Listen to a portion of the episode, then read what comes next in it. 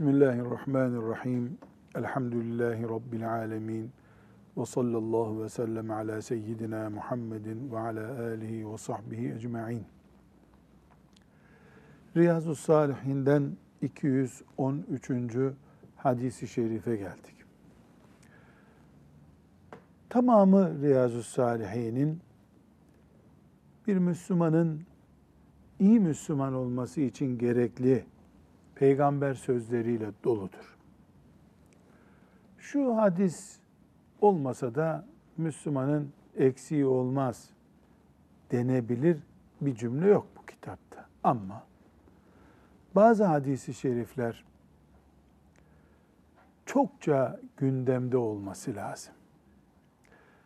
Bugün yaşadığımız hayatta Peygamber Efendimiz sallallahu aleyhi ve sellemin zamanı için, hatta bizim dedelerimizin yaşadığı zaman için bile hayal edilemeyecek kadar büyük nimetler Allahu Teala'nın lütuflarıyla iç içeyiz. Elhamdülillah.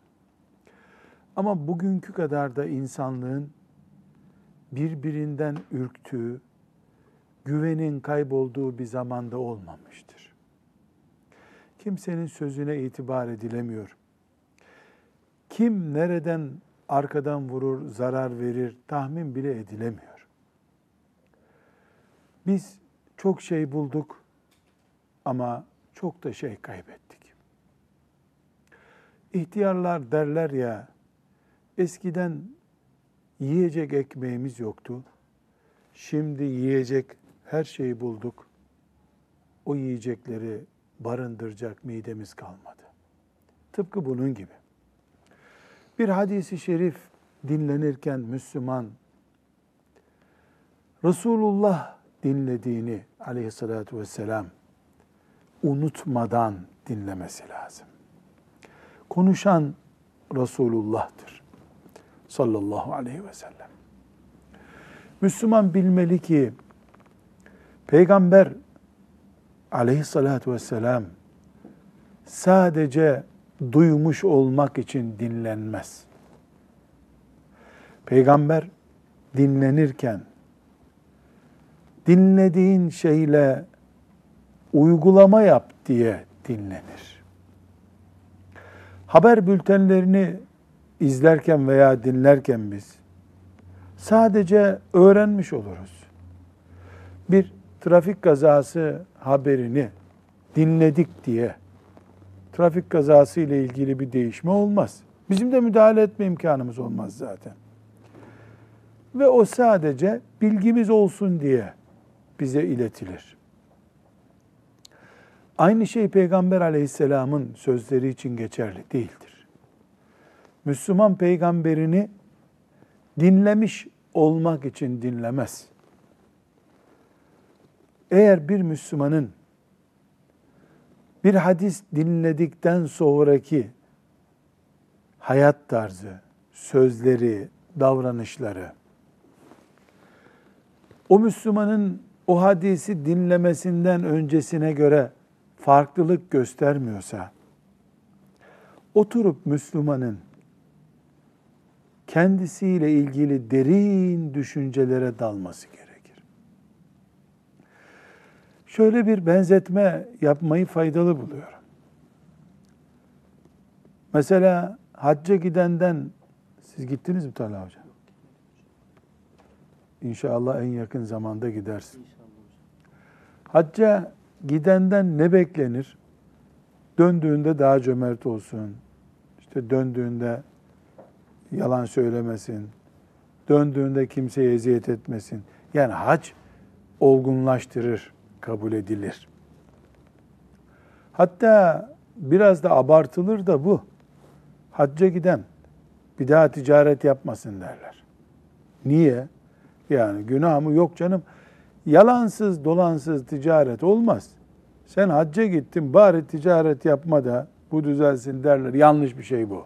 Böyle şey olur Müslüman hacca gitse de gitmese de haccı emreden Allah'a iman etmiş birisi olarak zaten yalan dolanlayış olmaz. Şimdi sadece halk arasındaki bir anlayıştan örnek vermeye çalışıyorum.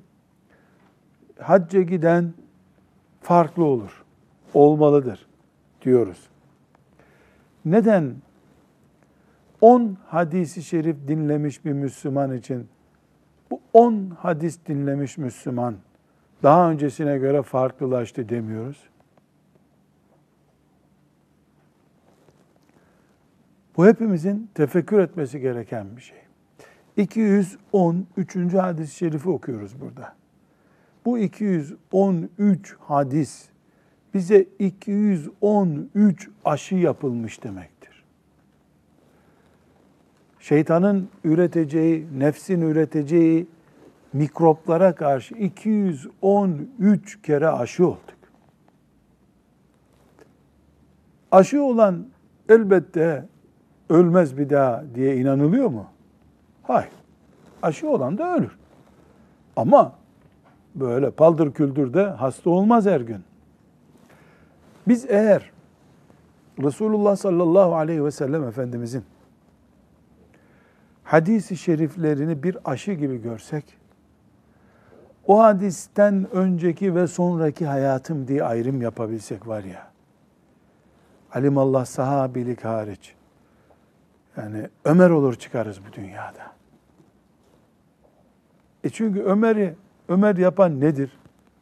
Dinlediği bir ayettir. Dinlediği bir hadistir. E ben de o ayeti dinliyorsam, o hadisi şerifi dinliyorsam, e benim de Ömerleşmem lazım. Enesleşmem lazım. Üsameleşmem lazım. Bu bir temenni ama imanımızla ilgili bir temenni. Şöyle bir not almamız lazım. Salih Hafız hani gençlerle, üniversiteli gençlerle oturuyorsun ya. Gençlere şunu söylemeliyiz.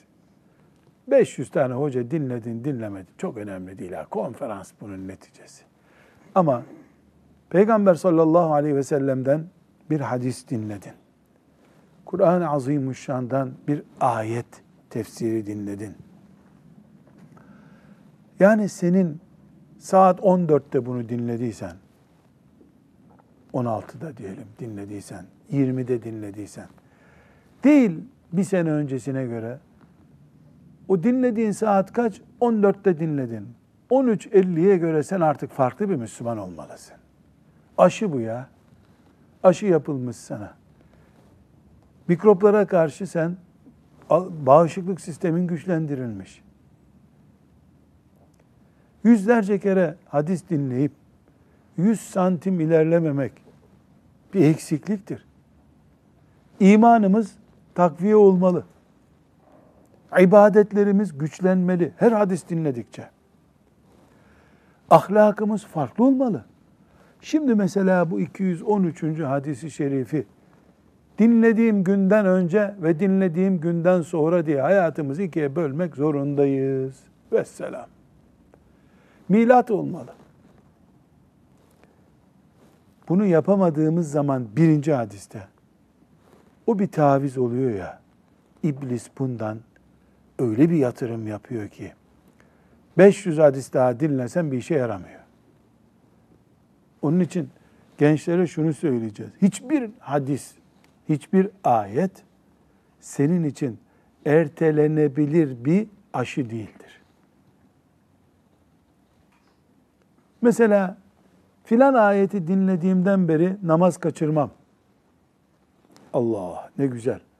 Filan hadisi şerifi dinlediğimden beri bir hadis-i şerifi dinlediğimden beri ağzımdan bir kelime yalan çıkmamıştır. Ya bu bu zamanın sahabesi gibi bir adam maşallah. Burada e, üzülerek ve içimiz burukularak bir hakikat var. Yüz hadis okunsa bir yerde onun oluşturduğu etkiden daha fazlasını sesi gür bir hoca, bir şeyh, bir siyasetçi konuştuğunda sağlıyor. Şu hadisi şerifleri dinlemek için toplanalım derken 10 kişi bulabiliyorsun. Bağırıp çağıran sesi gür bir hoca 30 kişi buluyor. Bu da şeytanın nüfuz ettiği deliklerden birisi işte. Yani ben bir hadis dinledikten sonra benim hayatım o hadise göredir diyemediğimiz için zamanında iblis bu açığımızı biliyor.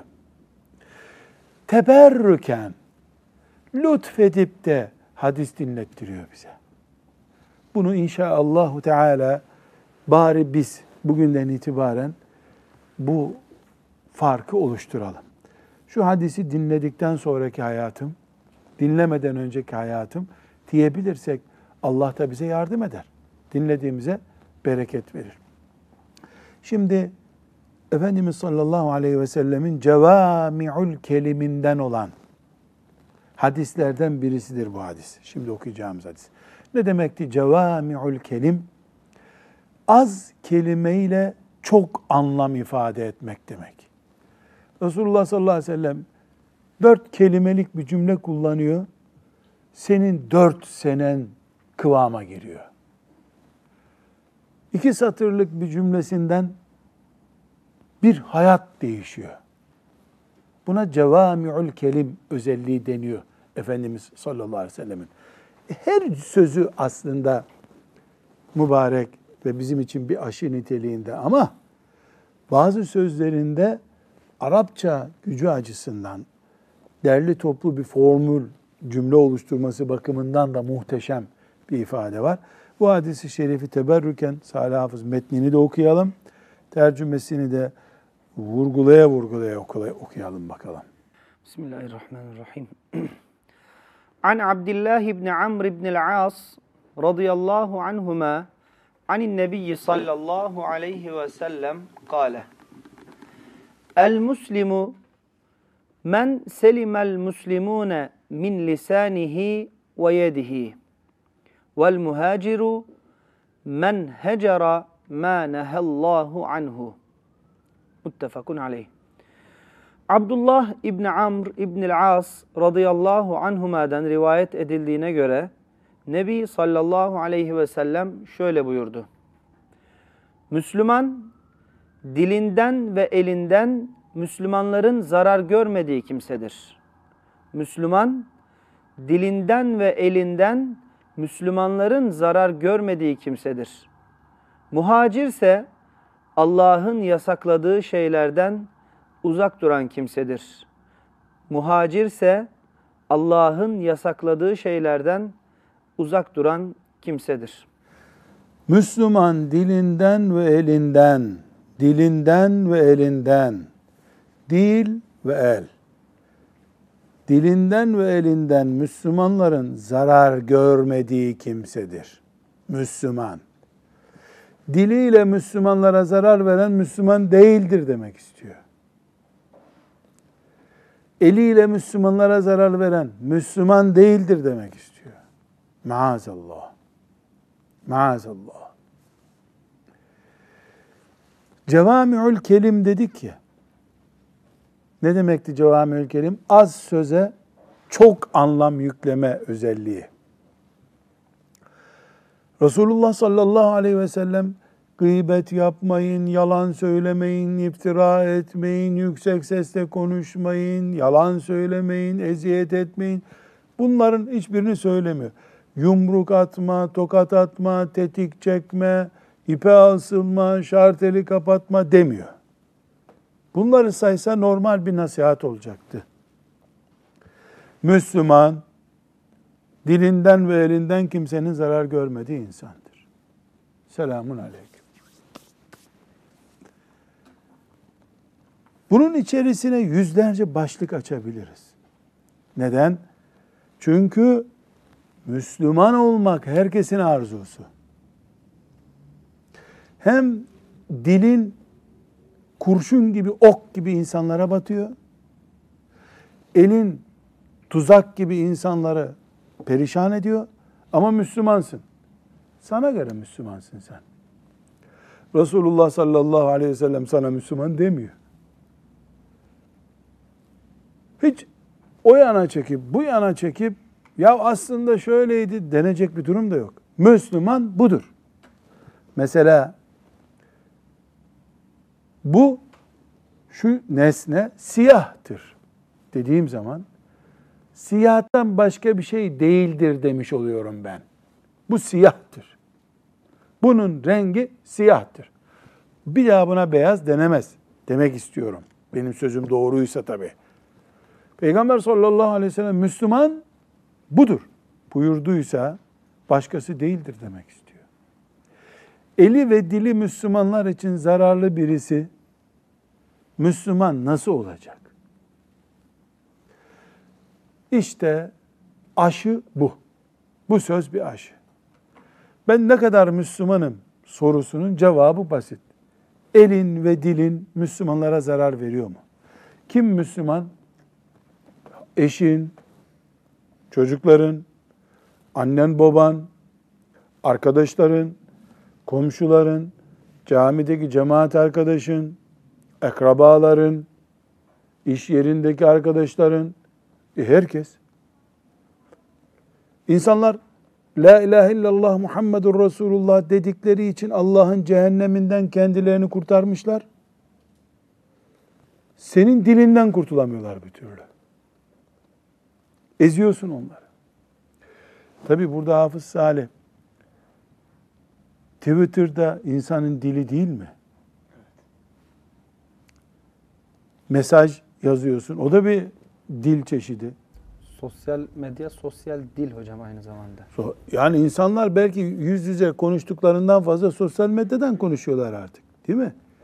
Bir insanın fabrikada 8 saat çalışan birisinin kaç kelime konuştuğunu kabul edelim arkadaşıyla. Onun bir Twitter'ına, diğer sosyal medyasına bakıyorsun.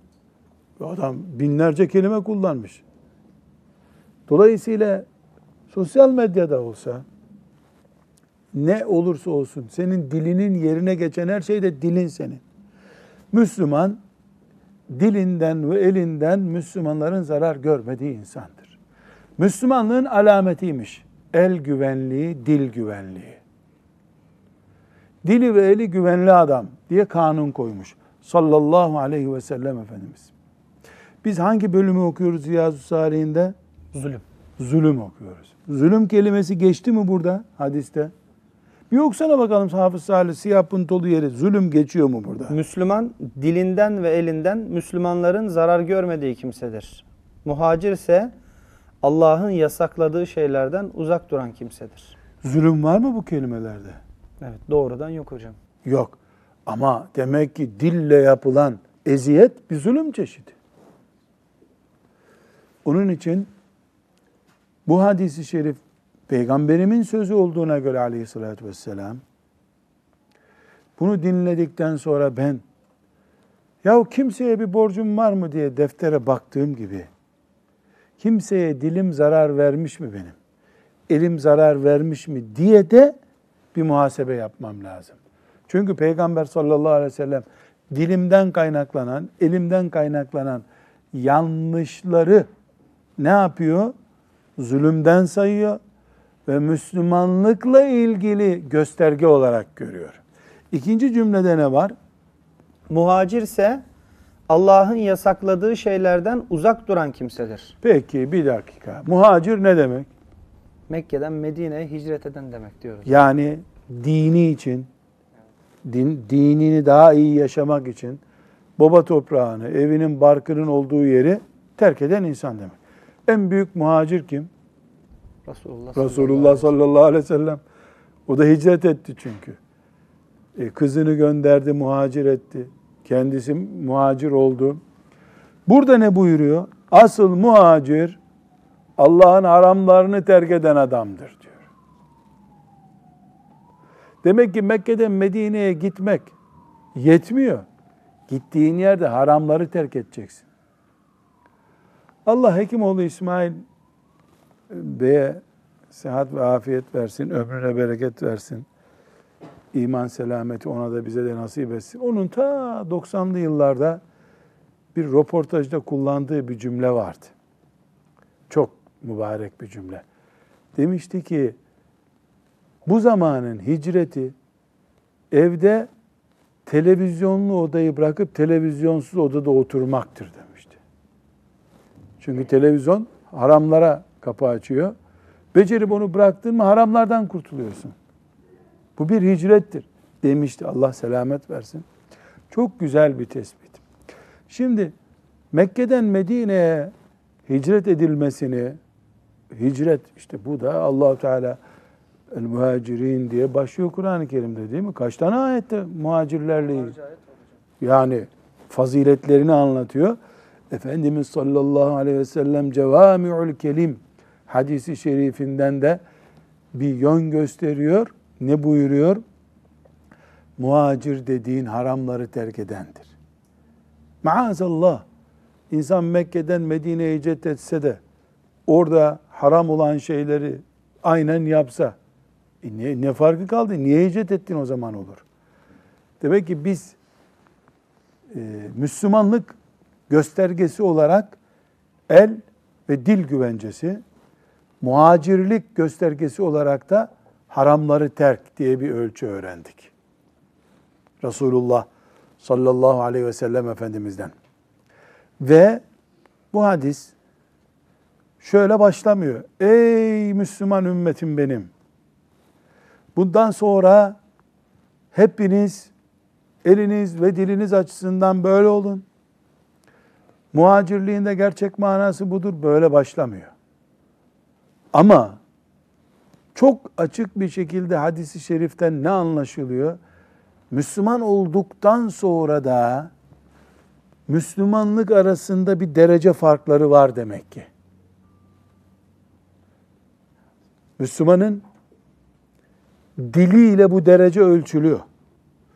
Biraz böyle çağdaş bir ya da halk vari bir şey söyleyeyim de kaç paralık Müslüman deniyor yani. Bu ölçüm yapılabiliyor. Çok basit. Eşinden sorulur, çocuklarından sorulur, komşularından sorulur, iş arkadaşlarından sorulur. Onun dilini nasıl güvenli görüyorlar mı, görmüyorlar mı? Elini güvenli görüyorlar mı, görmüyorlar mı? Böylece Müslümanlığının puanı bulunur.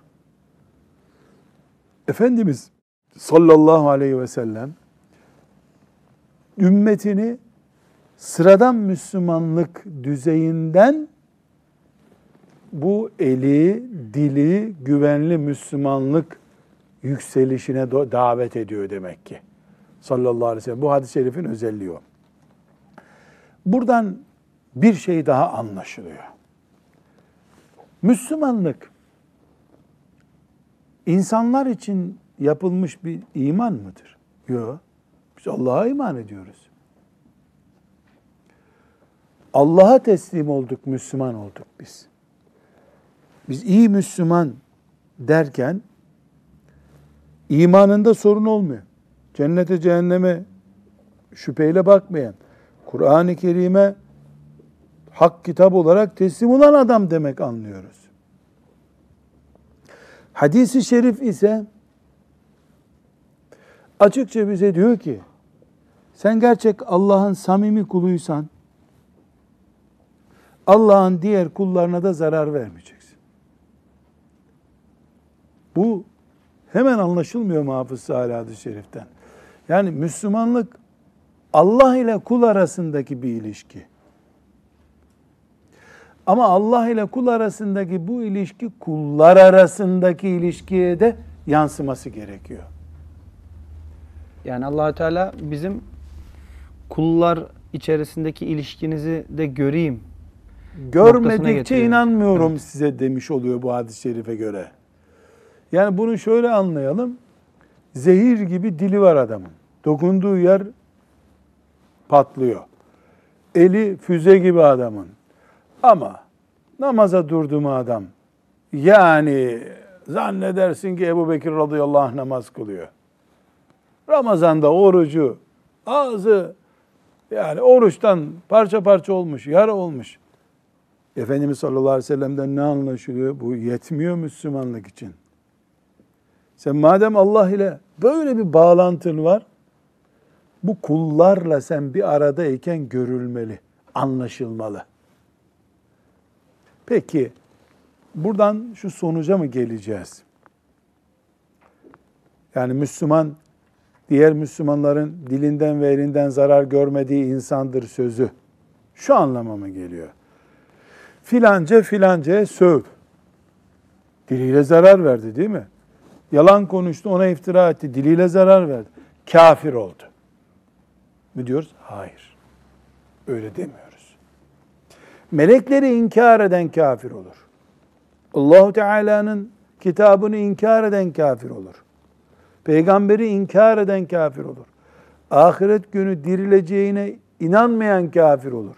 Kadere iman etmeyen kafir olur. Yoksa filanca filancayı dövdü. Burnunu kırdı. Bu kafir olmaz. Peki ne buyurduydu hadis-i şerif? Böyle Müslüman olmaz haberin olsun demek bu.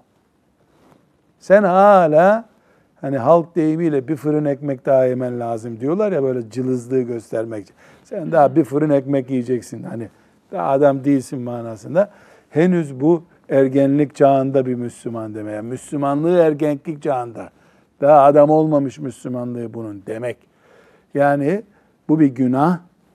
Müslümana dille eziyet etmek, elle eziyet etmek Allah'ın yasak ettiği bir şey. Allah'ın yasak ettiği bir şeyi yapan Müslümanlığına zarar veriyor ama kafir olmuyor. Peki burada Efendimiz sallallahu aleyhi ve sellem böyledir Müslümanlık diyor. Yani kalitesini gösteriyor. Allah ile olan bağlantısı kullarla olan ilişkisine de yansır demek istedi. Sallallahu aleyhi ve sellem Efendimiz diyoruz. Böylece burada Bukhari, Müslim, Ebu Davud, Tirmizi ve Nesai'nin rivayet ettiği pek mübarek bir hadis-i şerif dinlemiş olduk. Ah artık bu aşıdan sonra bakalım ne değişecek hayatımızda. Hocam bir de e, Müslümana verilen dolaylı bir zarar var. Yani direkt mesela az önce vermiş olduğunuz örnekte e, diliyle direkt zarar veriyor. Bir de e, dolaylı olarak verilen bir zarar. Mesela? Yani mesela e, çevreye çöp atıyor. Elle veriyor. İşte Dolaylı değil ki. e, yani birebir olarak değil de dolaylı olarak Şimdi bu hadisi şerifte Efendimiz sallallahu aleyhi ve sellem insan eylemlerini dil ve ele kilitliyor. Adeta bizim pek çok organımız var ama bu organlarımızın temelini dil ve el yansıtıyor. Yani dış bizim dışımızdakilerle bağlantımızı ya dilimizle kuruyoruz ya da elimizle kuruyoruz. Bu ikisi ayağı da temsil ediyor, kulağı da temsil ediyor, dirseği de temsil ediyor. Evet. Şimdi 214. hadisi şerife gelelim. Hala Nevevi'nin Riyazu Salihin isimli kitabından zulmetmenin Müslümana yakışmayacağını, uygun olmayacağını, Allah'ın bunun hesabını soracağını anlatan hadis-i şerifleri dinliyoruz. Şimdi bir başka hadisi şerife geldik. 214. hadisi şerif. Bu hadis-i şerifin tercümesini okuyalım Hafız Salim. Yine Abdullah İbni Amr İbni As radıyallahu anhuma naklediyor. Şöyle dedi. Nebi sallallahu aleyhi ve sellemin seferde bazı yükleme hizmetlerini gören ve kendisine kirkire denilen bir adam vardı. Adam öldü. Bunun üzerine Resulullah sallallahu aleyhi ve sellem o cehennemdedir buyurdu. Sahabe gelip adamın evindeki eşyalarına baktılar. Ganimet malından çaldığı bir aba buldular. Bu hadis-i şerifimiz Bukhari'de ve İbn Mace'de geçiyor değil mi? Hafız Ali bence e, yani böyle uzun gibi geldi. Şu Nebi sallallahu aleyhi ve sellem'den bir daha oku dikkatimiz toplansın bakalım. Nebi sallallahu aleyhi ve sellemin yolculukta bazı yükleme hizmetlerini gören ve kendisine kirkire denilen bir adam vardı. Adam öldü. Bunun üzerine Resulullah sallallahu aleyhi ve sellem o cehennemdedir buyurdu. Sahabe gelip adamın evindeki eşyalarına baktılar. Ganimet malından çaldığı bir aba buldular. Ben gene özetleyeyim. Aba ne demek? Kalın kalın kumaş. aba. Yani böyle üzere cübbe gibi giyilen bir şey değil mi? Sadece kumaşın adı mı aba? Yani biz öyle biliyoruz ama herhalde o dönemde böyle bir taraftan da İsa'nın üstüne aldığı pardüse gibi, parke gibi kullanılan Parke gibi eşyaya. değil. Yani kolları olmayan böyle battaniye gibi üzerine atılan bir şey düşünelim. 2 metrekare kumaş. Kalın 2 metrekare kalın kumaş diyelim buna. Bunun bir benzerini şimdi Araplar giyiyorlar böyle tören kıyafetinde giyiyorlar. Biraz şeye de benziyor bu. Bizim çobanların giydiği şeye ne denir? Böyle çobanları çuha mı? Neyse işte öyle bir şey. Ya iki metre bir battaniye kadar bir kalın kumaş. Kirkire isimli zat sahabeden Peygamber Efendimiz yolculuk yaparken devesinin eşyasını yüklemeyi, bindirmeyi görev almış birisi. Yani ashab-ı kiramdan. Peygamber Efendimiz sallallahu aleyhi ve sellemin hizmetinde bulunmuş. Var mı bundan büyük şeref?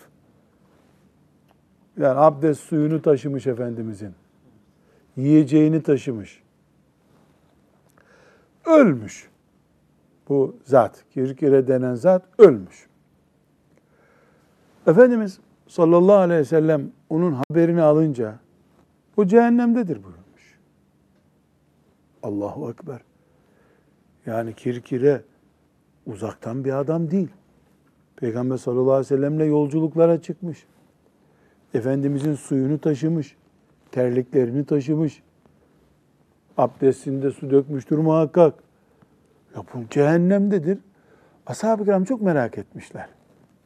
Yani dışarıdan gelen böyle dün Müslüman olmuş biri olsa hiç merak etmeyecekler. E, zaten bu şüpheli adamdı diyecekler. Merak edip evine gitmişler bu kirkirenin. Bakmışlar ki evde işte o bahsettiğimiz battaniye gibi bir şey. Bunu cihattaki ganimet mallarının henüz dökümanı yapılıp devlet istatistiğine geçmeden önce bunu el altı etmiş. Buna şimdi kamu malından almış diyelim daha iyi anlaşılsın. Çünkü ganimet nedir, fey nedir bu, bu girersek battaniye kaybolacak. İyisi mi e, kamu malından tutmuş böyle bir battaniye gibi bir şeyi sümen altı etmiş. Zaten Peygamber sallallahu aleyhi ve sellemin yanında dolaşıyor ya o kadar bir şeyde dikkat çekmemiştir. Anlamış ki ashab-ı kiram Allah onlardan razı olsun. Resulullah sallallahu aleyhi ve sellem yanında dolaşan bir adam için cehennemdedir buyurduysa ortada büyük bir hata var. Durup dururken bu adam cehenneme niye girecek? Bu hata da nedir? Onu araştırmışlar. E, evde içki olabilirdi değil mi? Alkol olabilirdi. Nikahsız bir kadınla evde oturuyordu. Böyle bir kabahat merak edip evle, evine gitmişler. Bakmışlar ki ganimet mallarından henüz devlet istatistiğine girmeden yani üzerine devlet seri numarası vurulmadan el, el konmuş ona. Bu hadisi şerif hangi bölümde Riyazu Salihinde? Zulüm. Zulüm bölümünde. Bu adam zalim şimdi. Ne yaptı da zalim oldu? Biz zalim hep Hitler'e diyorduk değil mi? Demek ki kamu malından haksız yapılan, elde edilen bir şey bir zulüm çeşidi demek. O da bir zalim demek. Bu hadis bize çok dersler veriyor. Bir, ashab-ı kiram da Allah onlardan razı olsun. Peygamber sallallahu aleyhi ve sellemin eşyalarını taşıyan, ibriğini taşıyan insan olabilirdiler, oldular. Ama bir beşer çocuğuydular. Melek değildiler. Hata etmeleri mümkündü. Bu kirkire radıyallahu anh da bu hatayı yaptı. Aldığı şey aba denen şey neticede bir kamyon battaniye değil. Kim bilir zavallı bu atılacak nasıl olsa bunu alayım diye almıştır. Atılacak demiştir. Yani böyle bir matematiksel değeri olan bir şey değil. Ama kamu malından hak edilmeden alınan her şey az veya çok cehennemlik bir suç demek ki. Zulüm. Belki de hocam o aba ganimet dağıtıldıktan sonra belki kendisine gelecekti. Onun on katı gelecekti ona ya da. Ya da ona on katı gelecekti. Payına daha fazla düşecekti. Yani belki hak ettiği bir şeydi de belki. Doğru söylüyoruz. Belki de hak ettiği bir şeydi. Bilmiyoruz ama bunu. Böyle bir bilgi yok elimizde. Fakat kamudan bu şekilde elde edilen haksız bir kazancın bedeli cehennem. Üçüncü olarak bir şey daha muhakkak bileceğiz. Haşa, maazallah. Kafirdir bu adam demedi Efendimiz sallallahu aleyhi ve sellem. Ne buyurdu? Cehennemdedir dedi. Neyi yansıtıyor bu cehennemde? Yaptığı iş bir günahtı. Bu günah cehennemlik bir iştir. Peki ne olacak Kirkire radıyallahu anh'ın bu durumu? Bütün bütün ashab-ı kiram için geçerli bu zaten. Bütün Müslümanlar için geçerli. Günah işleyen tövbe edip giderse, Allah tövbesini kabul ederse temiz gidecek. Bu zat demek ki tövbe etmeden gitti. Tövbe etmeden gidenler Allah'ın meşiyetine kalmış denir. Ne demek meşiyetine kalmış? Yani Allah gafurur rahimdir. Affeder. Etmezse af, affetmezse, cehenneme girmeyi gerektirecek suçu hazır mı bunun? Hazır. Girecek cehenneme. Üç, beş ne takdir buyurursa Allah yanacak. Dönüp cennete girecek. Peki bunu affeder mi allah Teala? Ya peygamberin ibriğini taşımış bir insan. Etmez mi? Eder tabi. Garantisi yok. Medine'deydi. Peygamberin yanındaydı. Bir gün peygamberin elini öptü. Garanti değil bunlar. Şimdi çıktı bu garantiler filan hoca efendinin elini öptü cennetlik. Şimdi o bu bedavadan çıktı bunlar. Kirgire gibi Peygamber aleyhisselamın ibriğini taşımış, ibriğini. Efendimizin çamaşırlarının bulunduğu çuvalı mesela taşımış sırtında. Devesinin yularını tutmuş. Devesinin samanını taşımıştır Allah bilir. Ama işlediği kabahat Müslüman için haram bir şey. Bu haramı işlemenin bir cezası var. Cehennemdir o. Allah gafurur rahimdir. Belki Kirkire radıyallahu anh şimdi cennetlerde Ebu Bekir Sıddık'la beraber oturuyordur. Öyledir de büyük ihtimal. Ama Efendimiz bize söyledi aslında. O abayı alan cehennemlik bir iş yaptı buyurdu. Bu kadar açık ve seçik Efendimizin cümlesi. Çünkü kamunun malından almak bir zulümdür. Zalimin yaptığı haramdır. Haramın yeri cehennemdir. Dört. Dördüncü bu hadis-i şeriften tespit ediyoruz. Müslümanın temel karakterlerinden birisi emin olmasıdır. Emaneti yırtmaz Müslüman. Kirkire radıyallahu anh peygamberin yanında dolaşan biri olarak kimse ondan şüphelenmedi bu abayı alır götürür diye. Emanet adamı bilindi. Belki de alıp onu götürmeyi düşün. Yani şimdi alayım sonra sorarım ya Resulallah bu bana kalsın mı derim diye düşünerek götürdü. Ölünce o arada her şey alt üst oldu. Emanet Müslümanın temel karakteridir. Kolunu koparır, emanetini koparmaz. Güvenilirliğini yitirmez. Emanete hıyanet ise kebair günahlardandır. Hainlik Müslümanda karakter olamaz. Kast ederek, bilerek yapamaz. Bu da dördüncü, bu hadisi şeriften çıkan ders. Beşinci olarak bir şey daha çıkıyor bu hadis-i şeriften. Demek ki Resulullah sallallahu aleyhi ve sellem Allah'ın bildirmesiyle bazı gayb haberler veriyordu ashab-ı kirama. Kirkire öldü Allah rahmet etsin dendi. Efendimiz cehennemliktir dedi. E nereden bilecek bunu Efendimiz? Merak etmiş ashab-ı kiram bakmışlar evinde çalıntı mal var.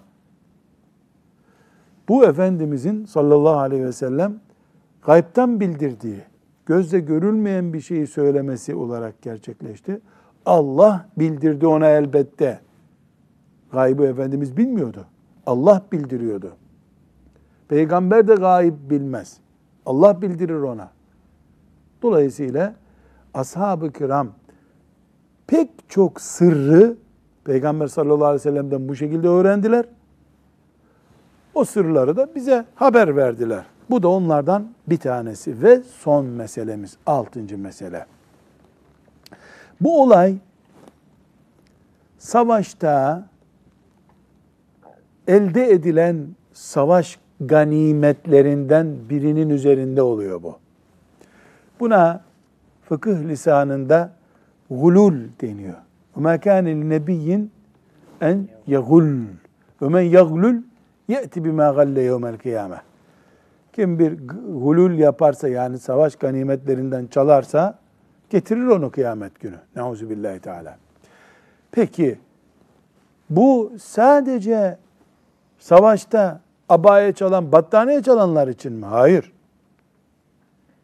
Müslümanların zekatını toplayan vakıfta, sadakalarını, hayırlarını toplayan vakıfta görevli yaptığında da budur bu. Bu da o da buna dahil. Kamu mallarından izinsiz tüketim, kaçak elektrikti, kaçak suydu, kaçak şuydu. Bu budur. Temel mantığı bunun kamu malını haksız bir şekilde kullanmaktır. Bu haksız kullanım memurun 8 saat durması gereken yerde 7 saat durması da bir hulüldür. Veya 8 saatlik performansının yarısını uyuklayarak, esneyerek geçiriyor akşam maça gittiği için. Bu da hulüldür. Bu hadis onun için de geçerli. Mümin Rabbinin huzuruna kimseye zulmetmeden gitmek zorundadır. En ağır zulüm çeşitlerinden birisi de müminin kamu malından bir şey hesabına geçirmesidir. Nauzu billahi teala. Allahu Teala bizi ve neslimizi bu afetten muhafaza buyursun. Velhamdülillahi Rabbil alemin.